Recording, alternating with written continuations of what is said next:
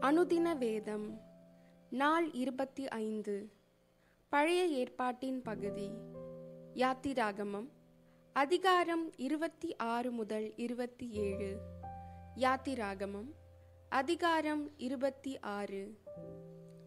மேலும் திருத்த மெல்லிய பஞ்சு நூலினாலும் இளநீல நூலினாலும் இரத்தாம்பர நூலினாலும் சிவப்பு நூலினாலும் நெய்யப்பட்ட பத்து மூடு திரைகளால் வாசஸ்தலத்தை உண்டு பண்ணுவாயாக அவைகளில் விசித்திர வேலையாய் கேரூபீன்களை செய்ய கடவாய்.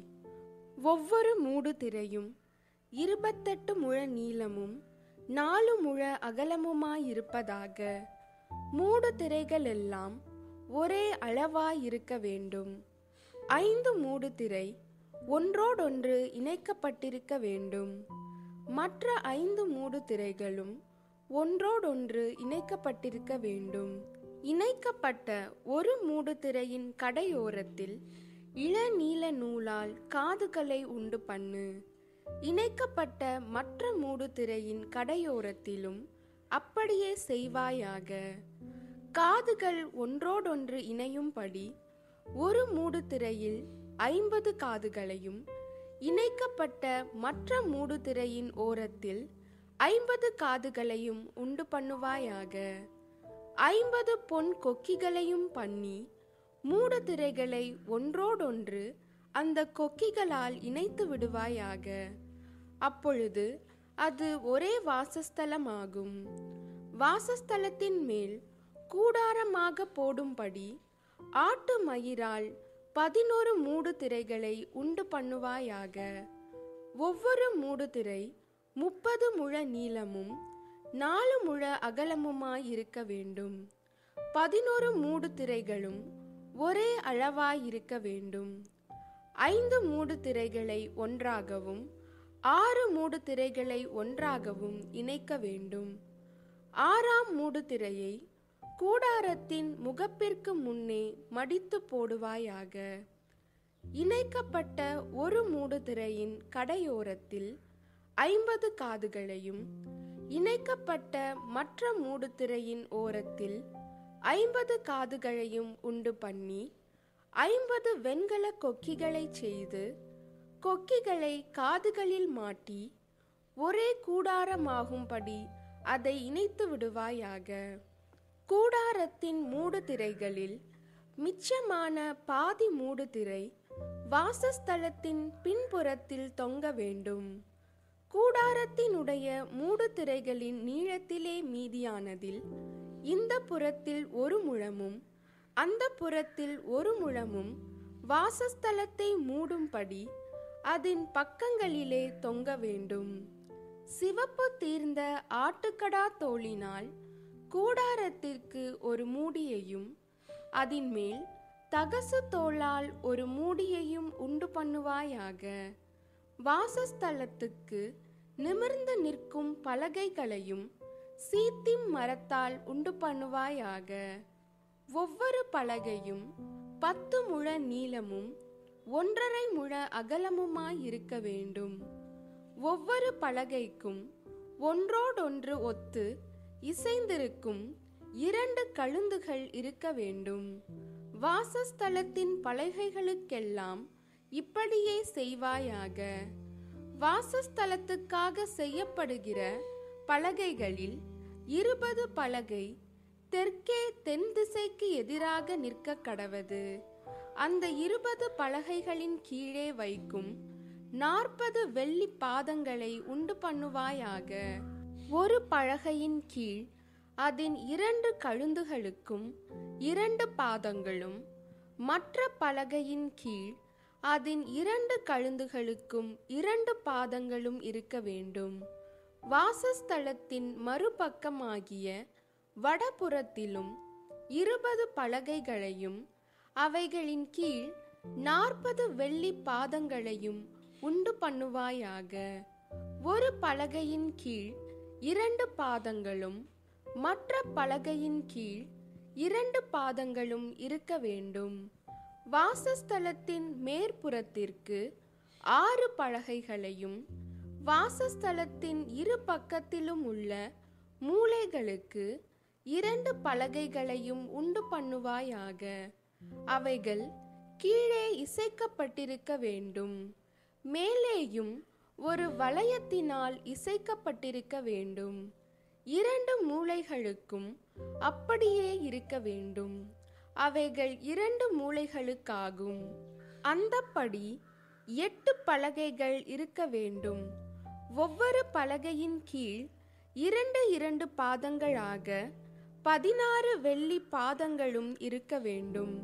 சீத்திம் மரத்தால் வாசஸ்தலத்தின் ஒரு பக்கத்து பலகைகளுக்கு ஐந்து தாழ்பால்களையும் வாசஸ்தலத்தின் மறுபக்கத்து பலகைகளுக்கு ஐந்து தாழ்பால்களையும் வாசஸ்தலத்தின் மேற்புறமான பின்பக்கத்து பலகைகளுக்கு ஐந்து தாழ்பால்களையும் பண்ணுவாயாக. நடு தாழ்பால் ஒரு முனை தொடங்கி மறுமுனை மட்டும் பலகைகளின் மையத்தில் உருவ பாய்ச்சப்பட்டிருக்க வேண்டும். பலகைகளை பொன் தகட்டால் மூடி தாழ்பால்களின் இடங்களாகிய அவைகளின் வளையங்களை பொன்னினால் பண்ணி தாழ்பால்களை பொன் தகட்டால் மூடக்கடவாய் இவ்விதமாக மலையின் மேல் உனக்கு காண்பிக்கப்பட்ட மாதிரியின்படியே வாசஸ்தலத்தை நிறுத்துவாயாக. இளநீல நூலும் இரத்தாம்பர நூலும் சிவப்பு நூலும் திரித்த மெல்லிய பஞ்சு நூலுமான இவற்றால் ஒரு திரைச்சீலையை உண்டு பண்ண கடவாய். அதிலே விசித்திர வேலையால் செய்யப்பட்ட கேருபீன்கள் வைக்கப்பட வேண்டும். சீத்திம் மரத்தினால் செய்து பொன் தகட்டால் மூடப்பட்ட நாலு தூண்களிலே அதை தொங்கவிடு. அந்த தூண்கள் நாலு வெள்ளி பாதங்கள் மேல் நிற்கவும் அவைகளின் கொக்கிகள் பொன்னினால் செய்யப்படவும் வேண்டும். கொக்கிகளின் கீழே அந்த திரைச்சீலையை தொங்கவிட்டு சாட்சி பெட்டியை அங்கே திரைக்குள்ளாக வைக்க கடவாய். அந்த திரைச்சீலை பரிசுத்த ஸ்தலத்திற்கும் மகா பரிசுத்த ஸ்தலத்திற்கும் பிரிவை உண்டாக்கும். மகா பரிசுத்த ஸ்தலத்திலே சாட்சி பெட்டியின் மீதில் கிருபாசனத்தை வைப்பாயாக. திரைக்கு புறம்பாக மேஜையையும் மேஜைக்கு எதிரே வாசஸ்தலத்தின் தென்புறமாக குத்து விளக்கையும் வைத்து மேஜையை வடபுறமாக வைப்பாயாக. இளநீல நூலும் இரத்தாம்பர நூலும் சிவப்பு நூலும் திருத்த மெல்லிய பஞ்சு நூலும் ஆகிய இவற்றால் சித்திர தையல் வேலையான ஒரு தொங்கு திரையும் கூடாரத்தின் வாசலுக்கு உண்டாக்கி அந்த தொங்கு திரைக்கு சீத்திம் மரத்தால் ஐந்து தூண்களைச் செய்து அவைகளை பொன் தகட்டால் மூடி அவைகளுக்கு பொன் கொக்கிகளை உண்டாக்கி அவைகளுக்கு ஐந்து வெண்கல பாதங்களை வார்ப்பிக்க கடவாய். யாத்திராகமம் அதிகாரம் இருபத்தி ஏழு. ஐந்து முழ நீளமும் ஐந்து முழ அகலமுமாக சீத்தும் மரத்தால் பலிபீடத்தையும் உண்டு பண்ணுவாயாக. அது சதுரமும் மூன்று முழ உயரமுமாயிருப்பதாக. அதன் நாலு மூலைகளிலும் நாலு கொம்புகளை உண்டாக்குவாயாக. அதன் கொம்புகள் அதனோடே ஏகமாயிருக்க வேண்டும். அதை வெண்கல தகட்டால் மூட வேண்டும்.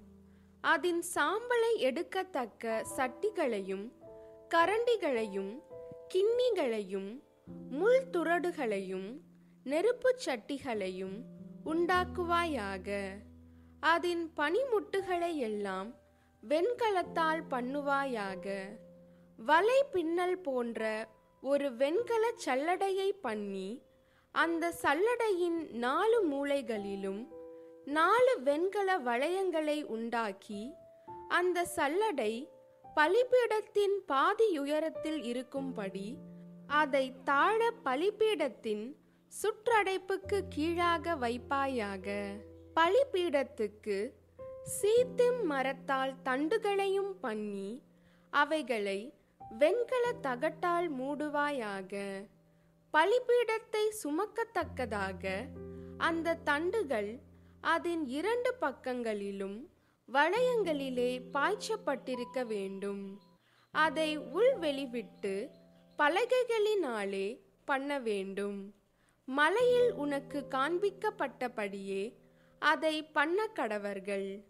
வாசஸ்தலத்துக்கு பிரகாரத்தையும் உண்டு பண்ணுவாயாக.